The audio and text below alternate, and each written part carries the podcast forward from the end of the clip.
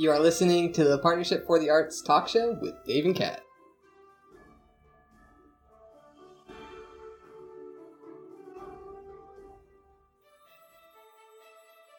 Okay, everyone, welcome back to another episode of Partnership for the Arts, where we talk art. Kat, how you doing today? I'm doing great today, Dave. How you doing? I'm doing great. Beautiful day, is it not? Oh, it's gorgeous. Yeah, yeah. Especially the fact that we actually had a chance to go get some good coffee before the show. Oh, yes. High octane coffee for a high octane show. Right, right. And we don't normally get a chance to do that. I know. So now we're back in the library at the Visual Arts Center, ready to do our show, and I'm excited about this one. Oh, me too. because I've been wanting to actually have this wonderful lady on the show for a while, and I finally tracked her down. I cornered her, to, got her to come on the show. Oh. but our guest, she has worked in the movie, in TV, and theater stage as well, and many, many other things. She's also an artist and also a fellow instructor here at the Visual Arts Center. That's right. Yeah, Right. she has quite a long history. In fact, she started at 16 years old. Right. Yeah, she wrote and illustrated a weekly fashion column. Right. Yeah, we're going to talk about all that when we come back. So, you ready? I'm ready. Okay, here we go. This is Partnership for the Arts. Come join us. As we explore the worlds of art.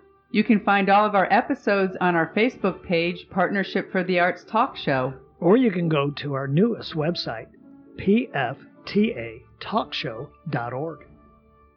This show is recorded at the Visual Arts Center in downtown Punta Gorda, Florida.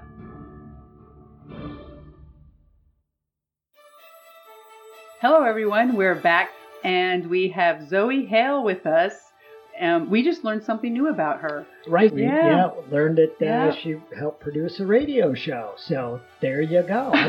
This is Zoe Hale. And, and Zoe, Hello. welcome to the show. Thank you, thank you. Yes, uh, when you're producing, you're behind the uh, curtain. Don't pay any attention to that person behind the curtain. so now this is very new for me to be on this side of it. right. Yeah. Uh, Microphone right there. this is how everyone it, it works with Zoe because Kat, me and you both know her. She's Mm-hmm. uh, again a fellow instructor here at the VAC, and, and I even took Zoe's class there for. And Yes, you brave man. yeah, well, I wanted to learn how to do those backgrounds for for the graphic novel. Yeah, yeah. It was a totally different uh, style than you, and so you were very brave to add that to your. To Well, it your- helped. It helped because I'm very detailed on the background there. But uh, you you helped with that class, and I, and the point I was making is, I went through this whole class with this lady, and we're talking about things to do, and we're both sci-fi fans and everything else, comic book lovers, and she's telling me about all these incredible people, about all the things they've done and everything else, and I kind of ask her some things about what she's done, and she's oh, I kind of done this, a bit there. Then the Harbor Style magazine does an article on Zoe Hale. And I find out all these incredible things in her history. And we mentioned them at the beginning of the show. You've worked in movies, Yes. you've worked with TV for General Hospital. Uh, costuming. It was Mhm. all costuming, but Yeah. props and costumes overlap. Sometimes you prop department would be arguing who handles the bracelet or the rings or the glasses, you know, uh, eyeglasses and things like that. But Mhm. yeah, it, it was all costume design or or just being part of a crew. Just whatever the job was, you just did your best job as to whatever it was. Yeah, and I was reading there in the bio that when you were working with that with General Hospital, your your team won an Emmy. Yeah, it did. I think five times when I was there. Wow. That's incredible. And I know I went to two of them, maybe two, because I remember I had the gowns. If you're ever watching the television, they will always cut to the awards for sound and or people that did graphics for the shows and things or costuming and makeup would not go out on Emmy night. Maybe the head costumer or something, but they would have they'd hold awards across town at the Century City, and then they show cuts of from that night of people getting the Emmy for best greensman, things like that. That people are, would be probably it would go till four in the morning, you know, if we did everything. So they just do the highlights for the television. Right. for Oscars too. Okay. All right. Well, since we, we kind of jumped into that, and again, we had mentioned uh, you had worked with Paramount and Oh, yeah. Disney and Columbia doing sort of the same thing. Yeah, you get hired per show, uh, so you're either you know the designer and go on as her crew, or you become or you come in as a, a day check. It's called. You're you come in and work a day, and then most likely, if you do a fair job, they'll ask you to keep coming back because they don't want to look for a costumer. They want their crew there. It's Mhm. it's tough. It's an 18-hour job, and it's it's um, from sun up to sundown. It is fast paced. Mm. Yes. I bet. Yes. Yeah. I've, heard, I've heard that. that It's it's not a uh, it's not an easy, laxed uh, environment that you work no. in Even producing shows or TV shows or anything else. Right. Yeah. Even the cameras down, it's things are. Uh, people are preparing for something else for to go to a different shot. If this one's not working, then you have to get out of the sequence because everything's planned. Right. everything is planned down to the which button is going to be buttoned on the shirt. So it's it's all it, it all looks very uh, easy going, but it's not. It is not. And when you have a crew of people, they say, "How do the actresses look so good?" I said, "Well, if someone came up and powdered your face and did your hair every five minutes, It looked good. you would look fabulous." It's just because they say cut, we descend on the uh, actress or the actor, and powdered people would come and get the powder off. The and it's tense. You had to watch as something's going wrong right on camera and wondering if they're going to note it and cut. you know, and then it, everything would wow. start again. Yeah. So when did you do this? I think uh, 2000 was my last day on it. Uh, I was working in General Hospital at the time, Mm-hmm. and that's that was a tough job. That's 36 setups a day. Usually do when you're watching a TV show that's like ER or something like that, or your te- your television shows that are an hour. It's usually eight, seven to eight days to film that. We were doing an hour a day at General Hospital, so you're using four cameras at once, and so it's very busy. For film, it's usually one camera. And it takes you all day to just do a lunch scene. As you cut to this person, they do the whole scene over again. They, they do an establishing shot, which is the whole room. Mm-hmm. Then they start going to the, each person. They go through the whole thing over and over. And if there are 20 people in that are saying something, they have to do to every. They film the whole thing just on that person.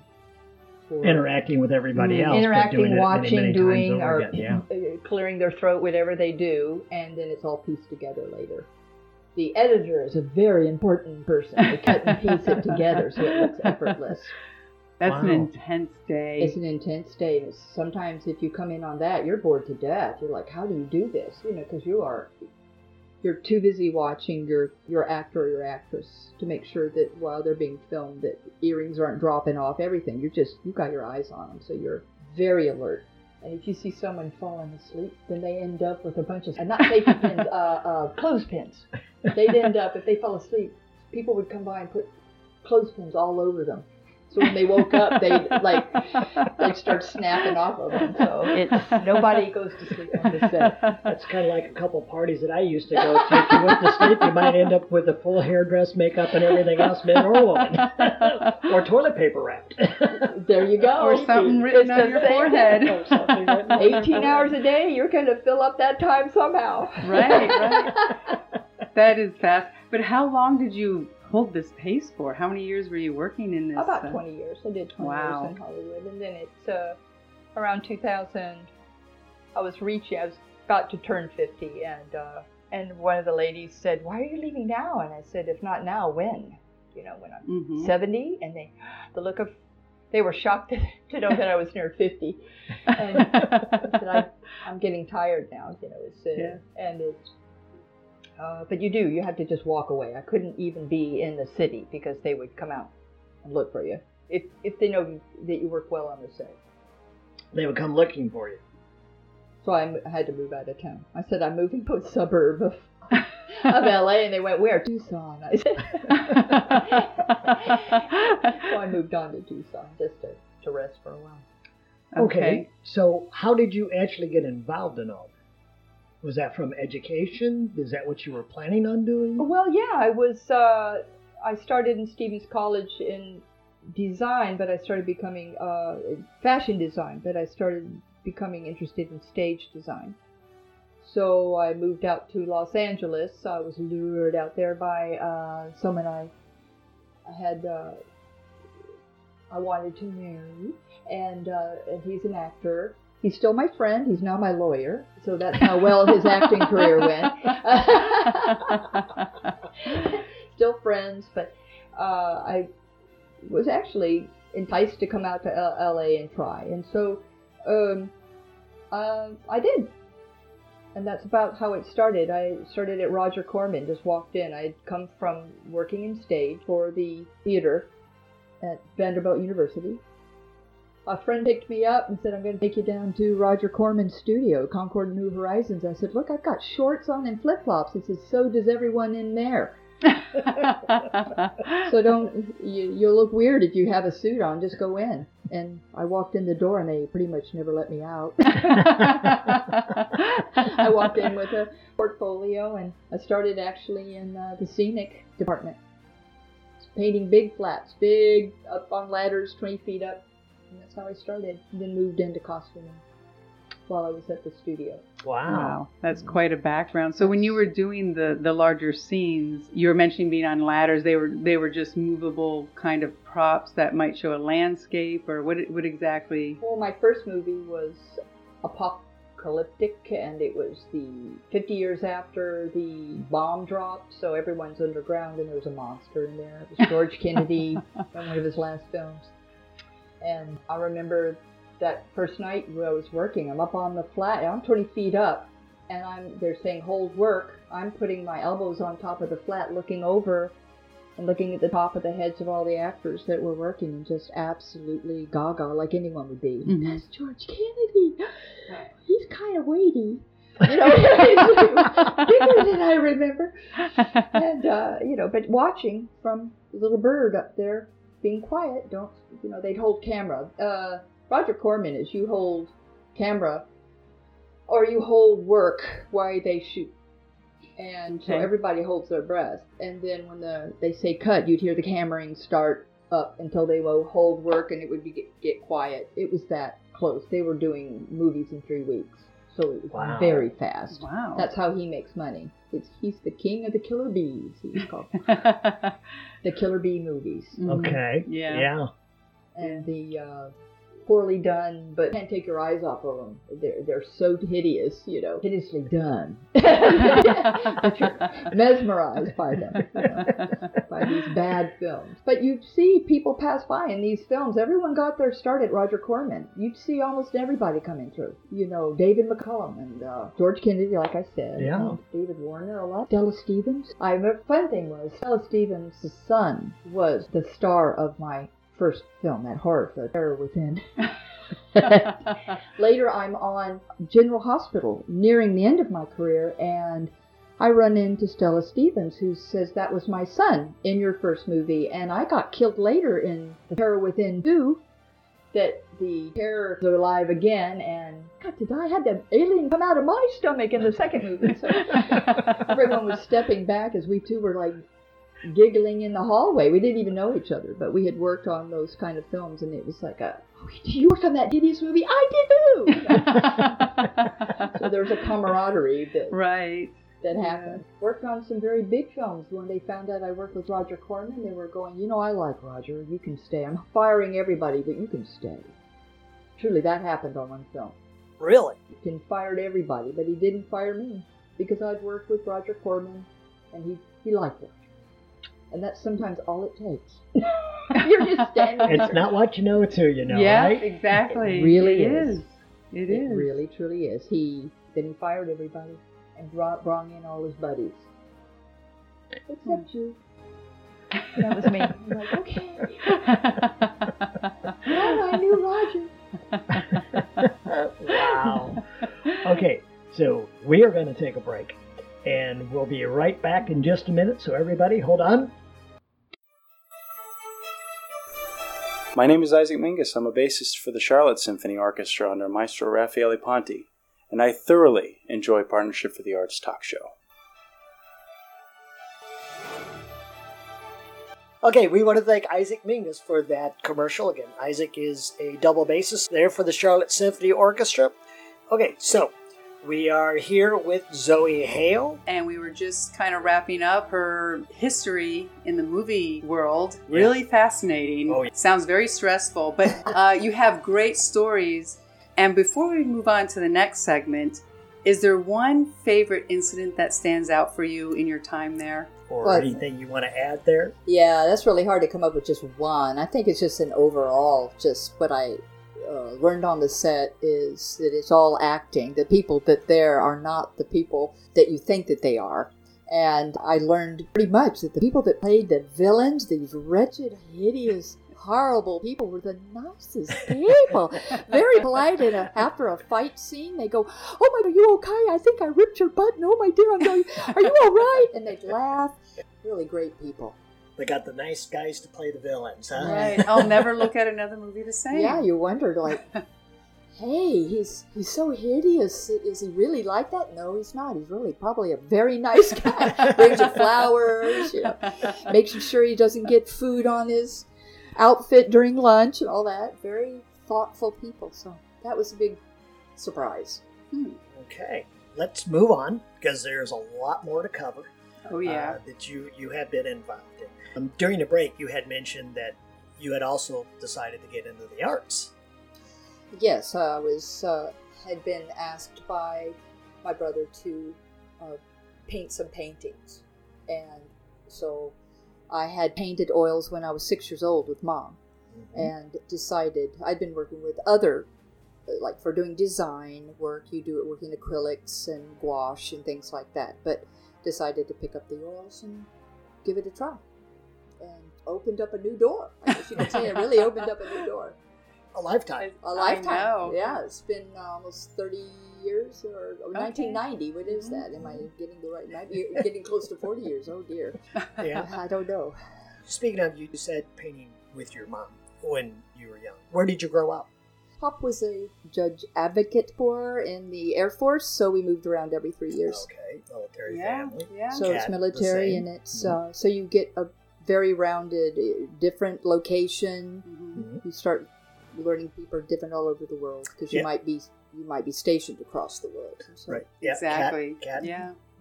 military family as well. That's growing up. right. Yeah. Yeah. So Yeah. yeah. So you learn to the family's close because everything else is changing around you all the time.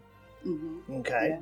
I've got to tell you too, my mother and father both painted. Oh. Okay. So I watched them paint. I watched my mom ske- stretching canvases. She was an abstract uh, expressionist, and my Okay. father was an absolute realist. Oh wow. he would be buds with you, Catherine. He would have been there. very, very similar to you. Very, very quick Wow. photorealism, but odd, a little quirky.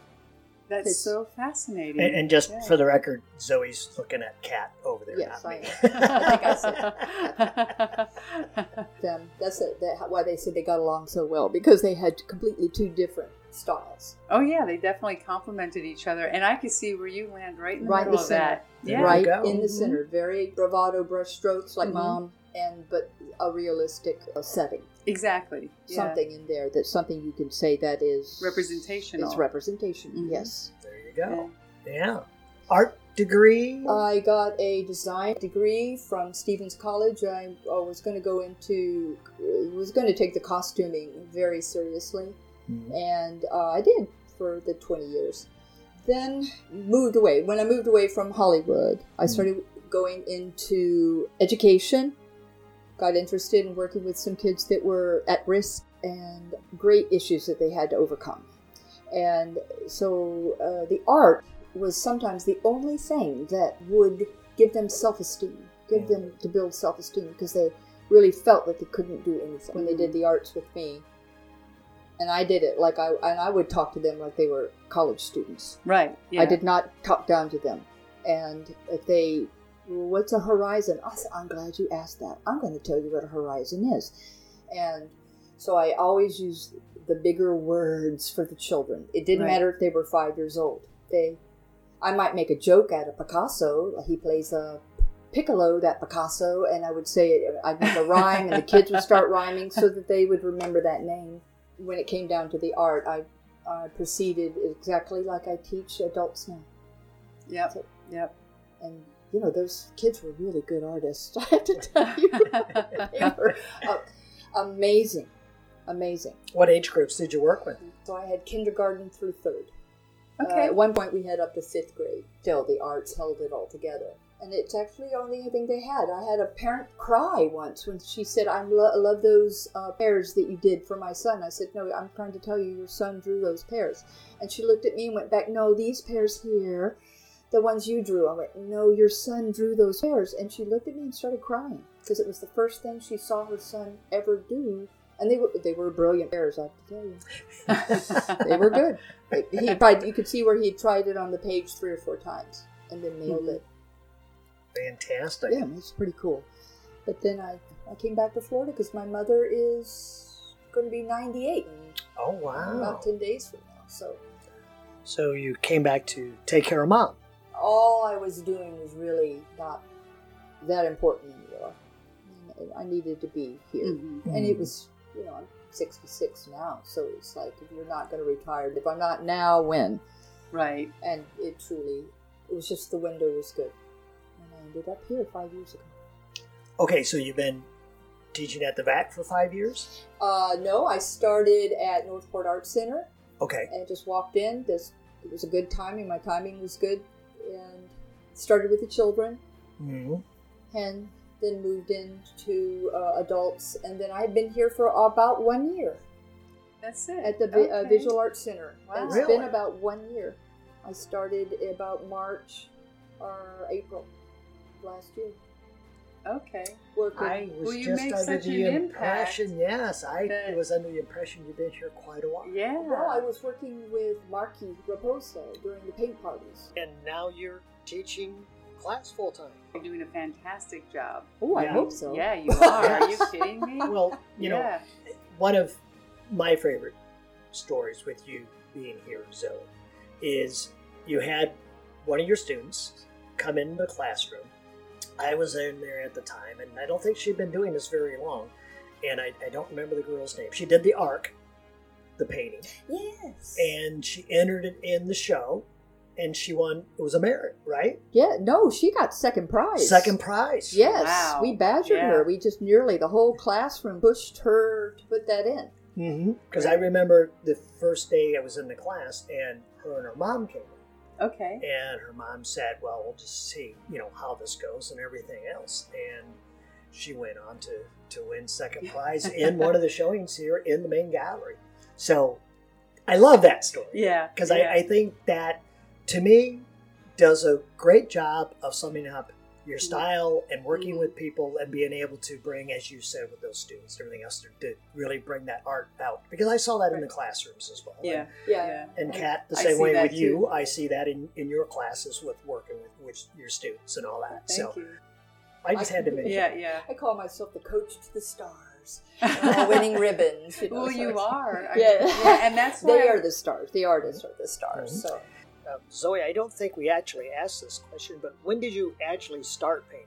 Well, actually, uh, when I started painting, I've got to tell you, was was way back in, in Los Angeles, and that I uh, started to to work at the Pacific Design Center and do things that the art that they wanted, which is the huge pots, and I did huge urns and pots with florals, which nobody else was doing that, and then that's why that's followed me while the gardens came up, Mhm. I was just going to ask you that. Yeah. And uh, when I worked for the architect's office, the, there are also uh, architectural elements that come into my paintings too.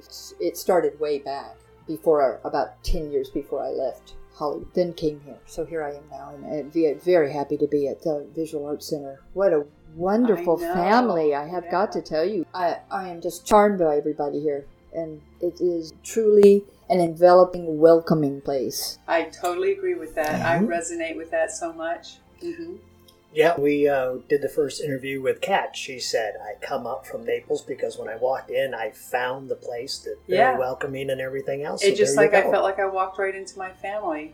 Uh, I was submitting. They had a national show, so I was submitting work for it, And it was just the feeling was so strong that I went to, I guess, the executive director at the time, and I said, "Hey, do you need any artists to teach any classes? I can offer you this, this, and this." And they started off with an oil painting class, and it, I've been here since, and it's just going on. It, it never gets old or stale. It's just such a great family. You don't feel like it's tight knit oh. and you can't penetrate it. So it's, it's really an amazing place. A, community. It Truly is, a yeah, community. It yeah. really is a. It's obviously that they're uh, plugged into the community. You can Mhm. just feel it and uh, and supported too. It's Right. uh, very fortunate. Very fortunate. The path here. Yeah. Yeah, I am too. and I have to thank Marky very much because Marky gave me that presence here. So I Mhm. that- Yeah. definitely tipping the hat to her because Yeah. I just kept showing up to do that and.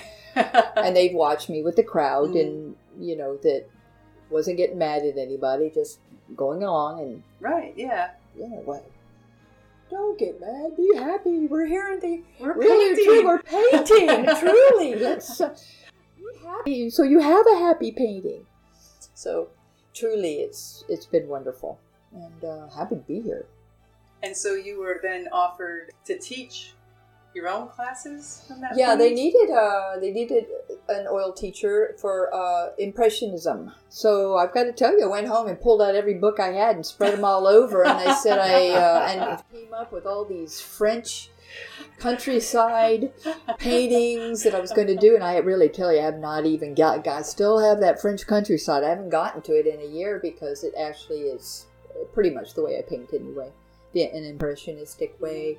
Truly, just making sure people understand that I'm not trying to change the way they paint. I don't want a bunch of me's out there. Why would I want a bunch of paintings that look Yeah. like me? And uh, I want it to look like you. Mhm. Let's have a different voice, you know, to God, a different voice to God. And uh, another song that you're singing on this canvas. And it's really, truly, all the arts come together Right. and uh, your story then comes out onto the uh, the canvas. So it's nurturing that, trying to nurture somebody's style, and showing them. Uh, my class is like a, a methods and materials class where I here's this tube of paint. I'm going to show you all the different ways you can do with this that I could thought of, and then uh, and then have a painting. I actually hide a, a lesson in a painting, so they end up with something that they feel good about. And I learned watch your blending. Well, impressionism, there's a little bl- blending. Right. It, it, it is. True. It is. This, yeah. this is the what they There's- we were doing when I was in her class. I'd be over there and I'd be blending. Yep. She'd come along and she'd no blending. No blending. Stop daubing. That was my funny thing where I had my back to class and I was doing doing the illustration and without turning around I said stop daubing and very quietly from the way in the back how could you see me daubing back here She's gonna hear me. because I, just know you're doing it. Stop doing it. Watch what you're doing. You gotta hold on to that and feel what it feels like, what the paint feels like coming out, Exactly. what you know, what stroke's gonna happen. Can I push it backward? Yes, you can. You can. I wouldn't recommend it for what you're doing at the moment, but Right, actually, yeah. you can use your Mhm. brush anyway. It, it the brush will accommodate you. Yeah. So if you do a big, uh, big gestural stroke and, and it, your paint just went off the canvas, well, you did that. You did that gestural, and the brush was happy to accommodate you. And I like the fact that something that I hadn't done before when, with any artwork, you actually said, now stop, let's take a break and look in the mirror, your artwork, and, and take a look at it because we have the big, large hanging mirrors in the classrooms. right. And then see it from a different perspective that way on it. Yes. hmm Uh, you got distance on it. Mm-hmm. Well, you've been painting on it. You've got your nose on it. About you've got your nose about three inches from it for the last you know hour. Let's now step back because most likely your viewer will not be there unless it's another artist trying to figure out what you did. You get about three or four seconds as you're in a show. That's about all you get is someone looking at your painting. Mm-hmm. True. And Yep. so, what impact can you make that will hold with them there? And unless it's another artist trying to figure out what you did. That's what I say. If there's someone standing there a long time, they're trying to figure out how did you do that, and most likely you're, you're trying to make a big impact, and so you see it from you're not you're not up close to anymore. All those little dots you did now are blending together from across the room, and you're like, oh, the big, oh my goodness, happens like. And where did all those brushstrokes? You go up close to it, there they are. But when you back away from it, it all blends together. hmm It's the magic of the, you know, uh, pointillism or whatever Right. that would be Mhm. happening. Right, right. So- but that's kind of like with Impressionism. That's what you're doing in the first place. You are standing from a distance looking at it. You can also make it interesting as they get up close. That's what I do in my paintings. It's, some of them are large, so I want to grab you to, to walk you into it. And as it starts breaking up, something else comes clear. It might be a light fixture or the heart design on the grill in the back that's, oh, that's what it's called, card of hearts. You know. there's the court. There's the, you had to go all the way into my painting to find the gate that had the wrought iron, like a wrought iron gate with Mhm. hearts on it to Right. find it, you know, Okay, Zoe, let's discuss your classroom teaching methods, the program, your philosophy behind your teaching methods. You'll have to learn that they are designing their artwork. You're now the designer. And I might start them with the painting. It's mine. Why I start it. That's what I say. It's mine. While you're listening to me start you. But as soon as this class is over, it belongs to you, and I take my hands off of it because now you can go any direction you want.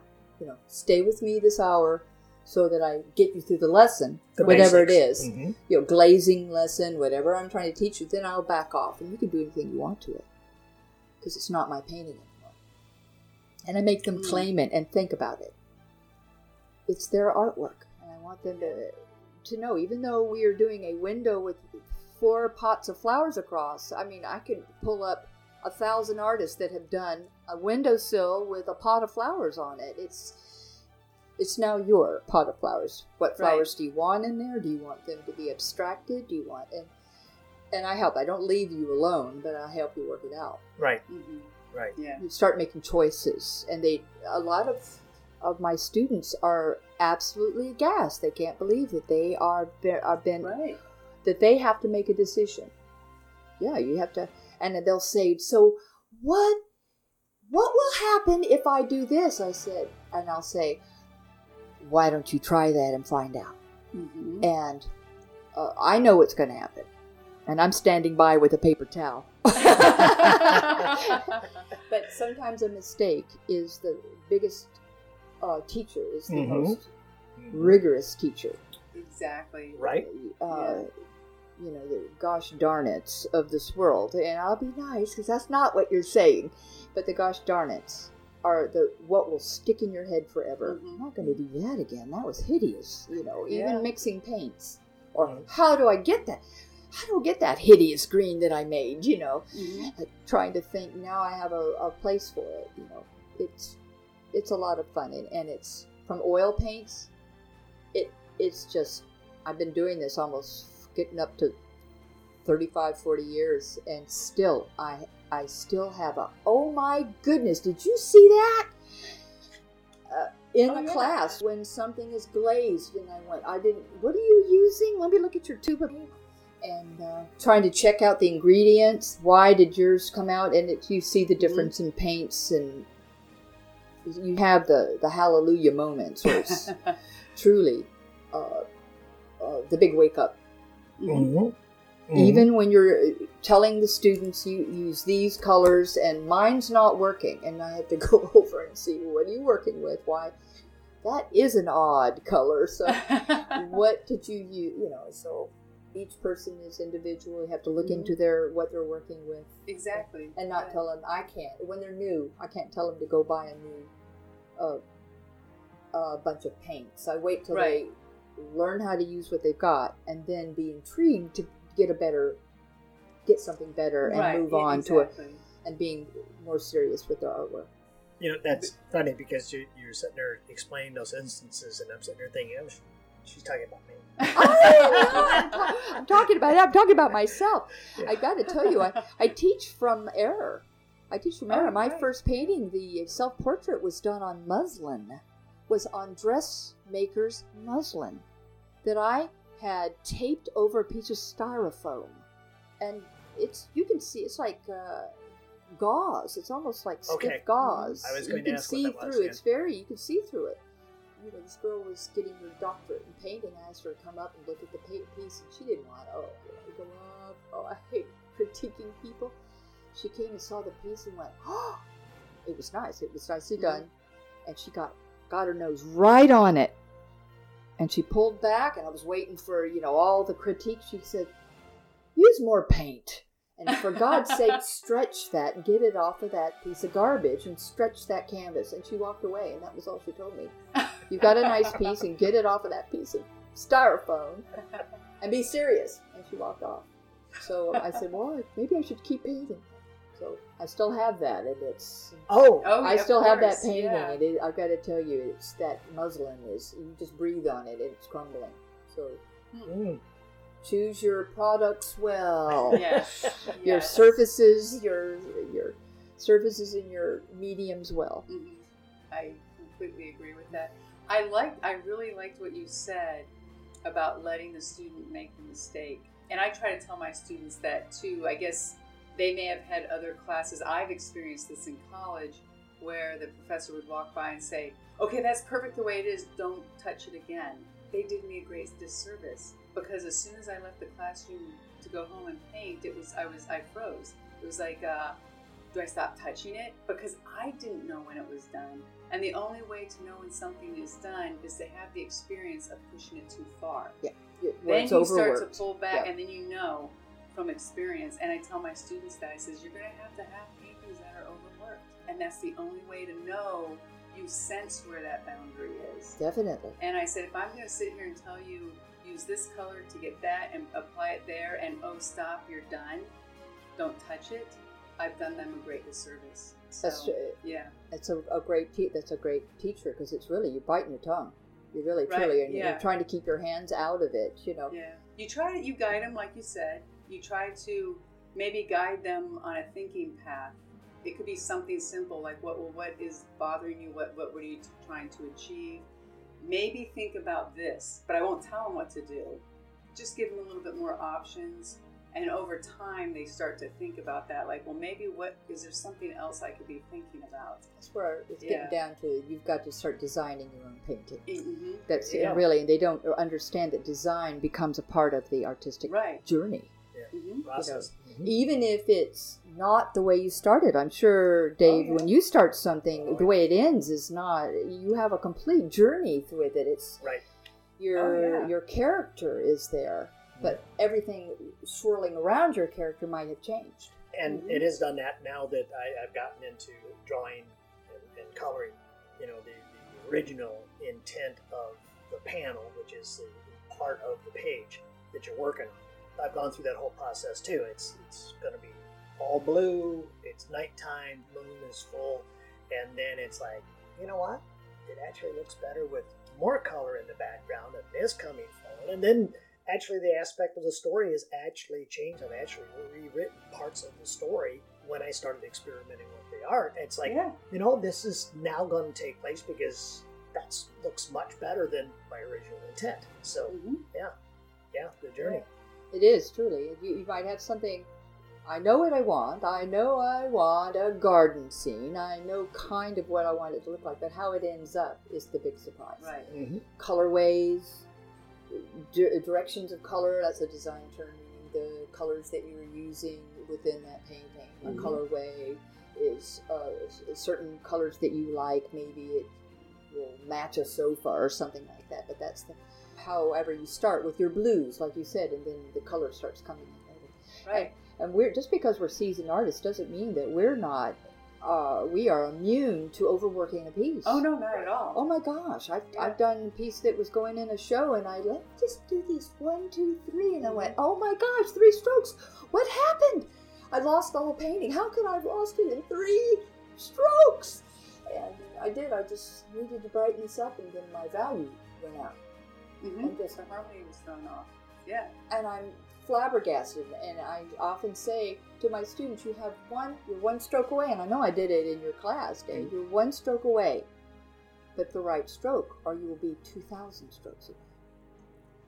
It's Yeah. truly, you're very close to the end. But if you start like fudging with something, then suddenly you have to start building up the whole painting again, and you're and you're just in a spiral, and then it becomes you almost whitewash out your painting. I, I saw that happen recently. Or, or, it's or as I did, I, I took one and threw it out the window. No, never do that. You can always, I can say, you can you, save anything. Believe me, I have had the worst paintings. With the worst, have overpainted and overpainted until I had a, the proverbial pot of flowers floating in the sky because the paint was so thick and I painted over it, but there was so much paint you could still see the pot of flowers in the sky like a an impression and so I had to trowel over it and to even it up, or you have to sand it back. You know, I, I had to just keep forward, so I had to trowel over it to get rid of that pot of flowers that were suddenly floating. You know, embossed in my painting. And I had to do it because, of course, the gallery calls and we've sold a piece, and I said, "Don't tell me." And I'm looking at it. It's the, of course, it's the one that's, you know, deviling you. right, right, yeah.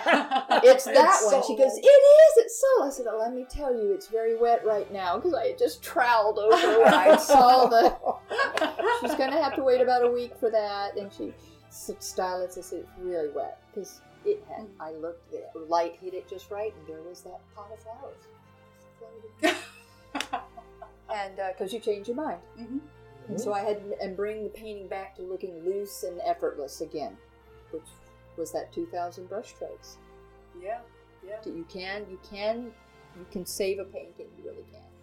Yeah, yeah. I, I, I totally agree with that. No matter what happens to it. I it. mean, I've talked to you Yeah. about that, where Mm-hmm. you had painted too far on the other girl's portrait. We were Mhm. talked with the last time we talked, and you were, and, and, it just and pulling it back out and pulling right. in and going, and you were just oh, too much of this, too much purple, too much purple. Oh my gosh, what was I thinking? You know, Yeah, and now it's too much green, too much green. You know, you're overcompensating. You're yeah, and why didn't I pull back? It's we're going through the same thing. And I talk to other artists too that are they're millionaires, and they go, "Oh, I've had that." I had the day where I did the painting in one hour. I went, "Oh, easy peasy, lemon squeezy. That was that was nothing. Let me try it again." Five years later, Mhm. you do it again. Mhm. It's like, what happened? That, what happened to that one hour? It was like, woohoo! It's just the angels all came together at that moment. But it's sometimes it's just you don't know. It's serendipity. You don't know what's Yeah. going to happen. And Yeah, you have to always- let and have to let. Uh, sometimes it's paint that got on your paintbrush that you didn't know, and it's on there. Oh, first. yeah. yeah. The Mhm. first, And they're always Oh. the phthalo colors. Oh Yep, my gosh! The very staining colors. You didn't realize it was on your brush, and there goes the eye. there it is. Beautiful green. I don't want that green or Beautiful green eye, and the other one happens to be blue. happens and you have to you just Yeah. learn how to correct your errors it's just And it's all never just ends. practice. But you know, it's interesting because even I really plan out drawings and sketches.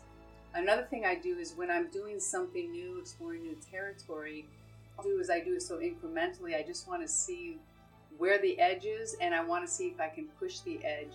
But since I do it so subtly, it'll be easier to bring back to that point.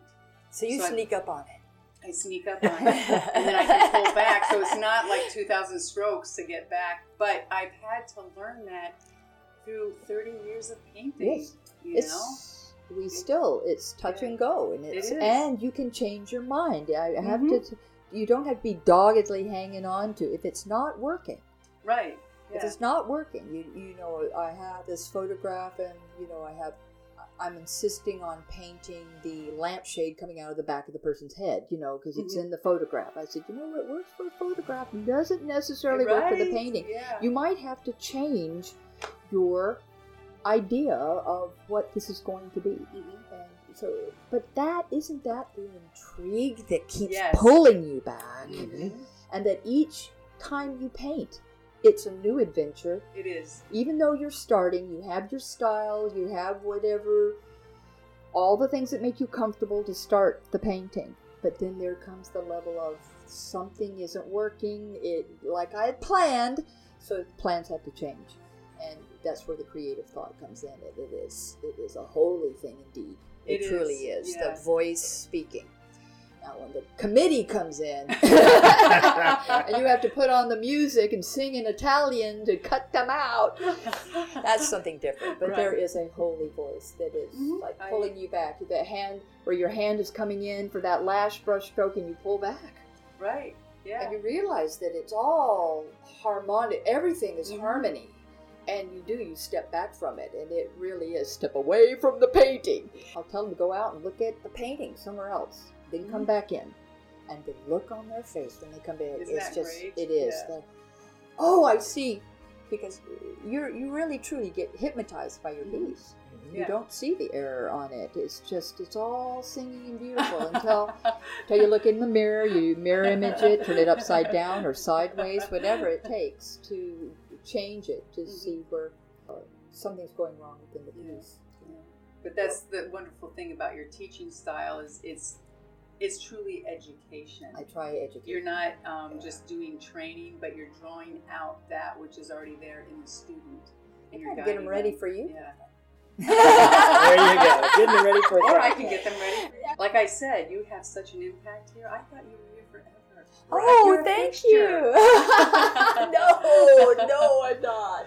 Yeah. You are now. I Oh, guess yeah. I You are, and uh, Zoe, you had your work here at the VAC showing as well. Yes. So people get to see that. De- yeah, I have to put my pieces up with the students. I really like that because Mhm. I, I, like that they're brave to do that. And, and to tell you the truth, my students win, have been winning more ribbons than I do. So I'm very proud of that. I, it doesn't bother me at all. As a matter of fact, one of your students won a Oh, ribbon, yeah. won first place. And I, I came up to her and I thanked her for taking my class. And she looked sort of timid at me. And I said, You know, you took my class to loosen up. I said, Please don't and because her piece was uh, was very European and very esteemed piece, I said, "I'm glad you did that, and add that to your uh, Rolodex of knowledge. Pull that Right. knowledge of impressionism out when you need it." Exactly. Yeah. And and what you had imparted to her certainly came into that piece. You know what I mean? And I'm always telling my students to go to other classes here. If you love the style I'm showing you, don't just stick with me. You're going to be better Move around. educated. Move Right. around. Yeah. You'll, Yes, you'll learn. definitely. You'll learn something else doing it another technique Yeah. uh, or another medium. I use watercolor techniques within my oil, and then I end Mhm. up with pastel techniques, which Exactly, is putting in yeah. bright, unrealistic hot pinks in my trees, that just like a pastel artist does. You can do anything you want. There you go. Right. So, All right. So we are going to take a break. We're going to leave it right there, and we'll be back in just a minute.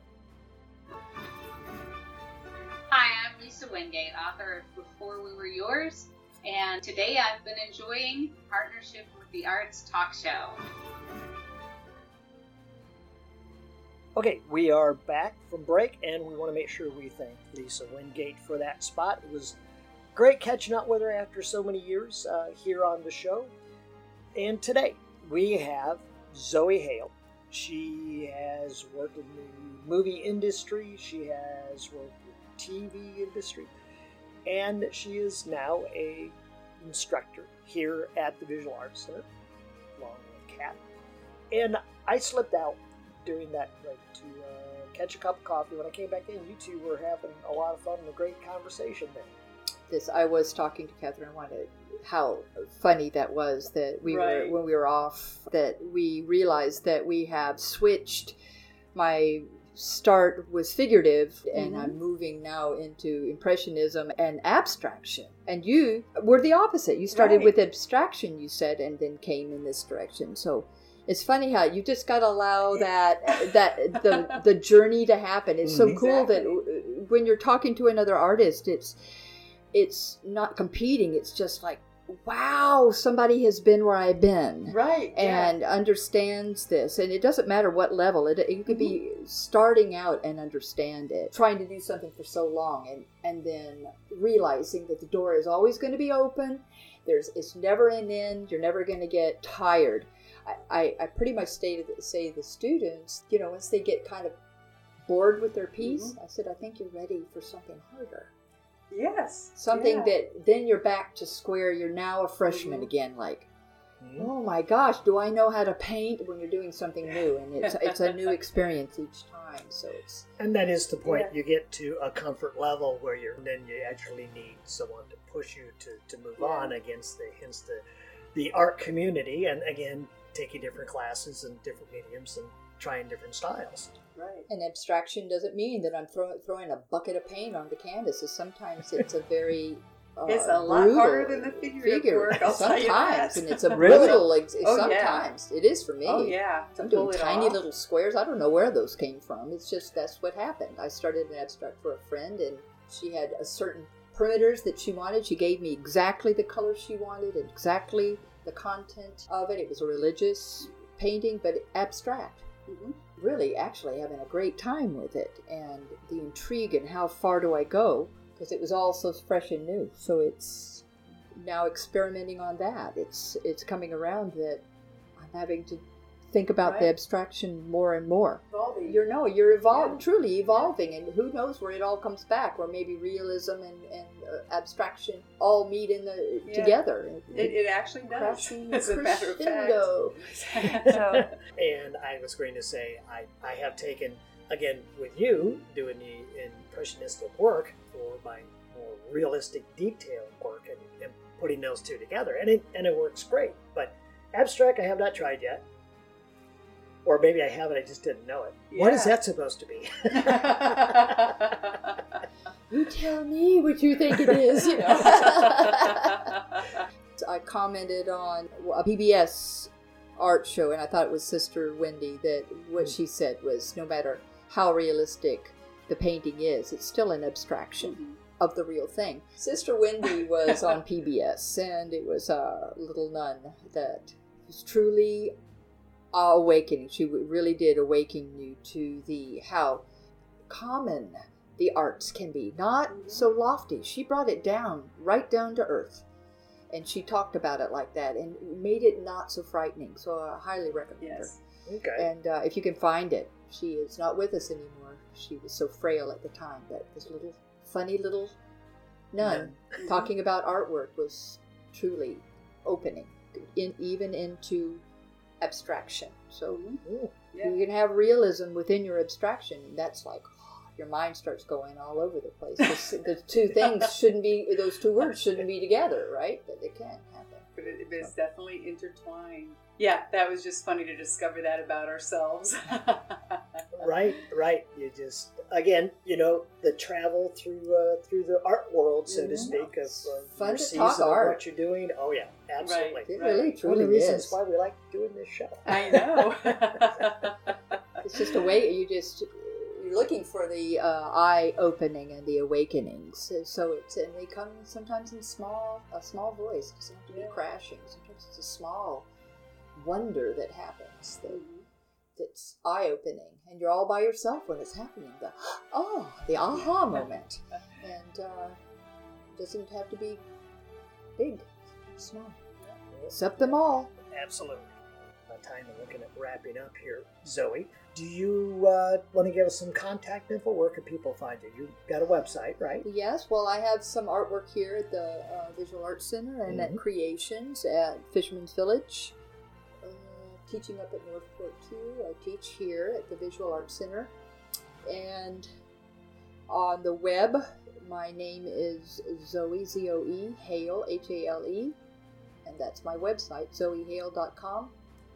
Or uh, you can reach me at zoe at zoehale.com. There you Great. go. And of course, they can go on the uh, website for the Visual Mhm. Arts Center and find class schedule and everything else for you. Definitely. Yes. Take a class and I highly recommend it for sure. any of them. I mean, I'm looking at some of the classes. I know, me too. I'm eyeing a couple of things that I've wanted to do, which is get into 3D. You know, you start you start pushing yourself. Like, where do am I? Where do I go? So, anything else? I'm probably not. Oh, I there's a show coming up in June here at the VAC that I will be with uh, Sarah Corey Mhm. Barb Okay, Alvin. There we go. There we go. and uh, with those two la- lovely ladies, and that's uh, June 10th through the 27th here at the Okay. VAC. So happy to give them a shout out to three ladies that we don't have anything to do with each other except the show is going to come. I mean, as far as our styles, Mhm. and so it should be interesting. Uh, one is 3D abstraction, and I'm doing the representational gardens. There you Wonderful. go. So it Yeah. should be a pretty show. Yeah, Yeah. fantastic. Okay, well, with that being said, we're going to say, Zoe, thanks for coming on the show. I love all the insight uh, Truly my that you give. Uh, and Me the fact that you two yeah. get a chance to really get into it, because I know I learned a lot just sitting here. Yes. I, I know our listeners have. Of course, that's that's why they love tuning in, and they keep those questions coming in too. So please do that. so, with that being said, For sure. And Yeah. thank you again so much, Zoe. And uh, what a pleasure it's been. And Yeah. I look forward to even more. Oh, likewise, Yeah. truly a pleasure. yep, Really and was. Thank uh, you. Yep, and you I'm two honored ladies, you had me. There we go. Yeah, Mhm. finally got you in here. Yeah. Uh, and it's great always to meet up with you two here at the VAC because there's always good stuff to learn. Kat, you Yeah. have a good day, You too, Dave. and uh, we'll get together for the next show. Yep. fun. That was fun, y'all. Thank you. Yeah, yeah. It was. Okay, so we're going to wrap up. Everyone, thanks for listening to Partnership for the Arts, where we talk art. and blessings, everyone. There you go.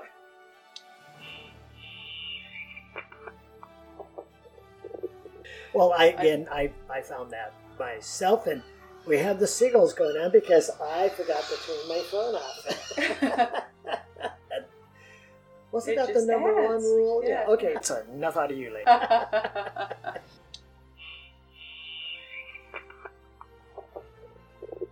Abstract, I have not tried yet. Or maybe I have it, I just didn't know it. What is that supposed to be? You tell me what you think it is, you know.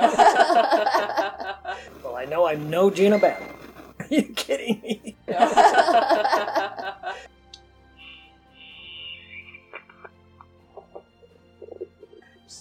Well, I w- what we were saying before, and, and I'll say, excuse me, I think I hit that.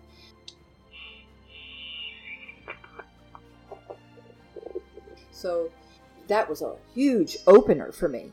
And um, that, am I, that me? No, that was my phone. Oh, okay. it's okay. I don't mind. I was thinking, did I hear clanging over there? that was Great, Sister Wendy saying, ding, ding, you got it. Yeah, I It was think that was, Yes, from heaven actual above. sound that was a perfect ding. Yeah, the sound recommend effects for a light bulb going off. This is Partnership for the Arts Talk Show. Thanks for joining us. As we explore the worlds of art. You can find this and other episodes on our Facebook page, Partnership for the Arts Group Talk Show, or our newest website, pftatalkshow.org. This show was recorded at the Visual Arts Center in Punta Gorda, Florida.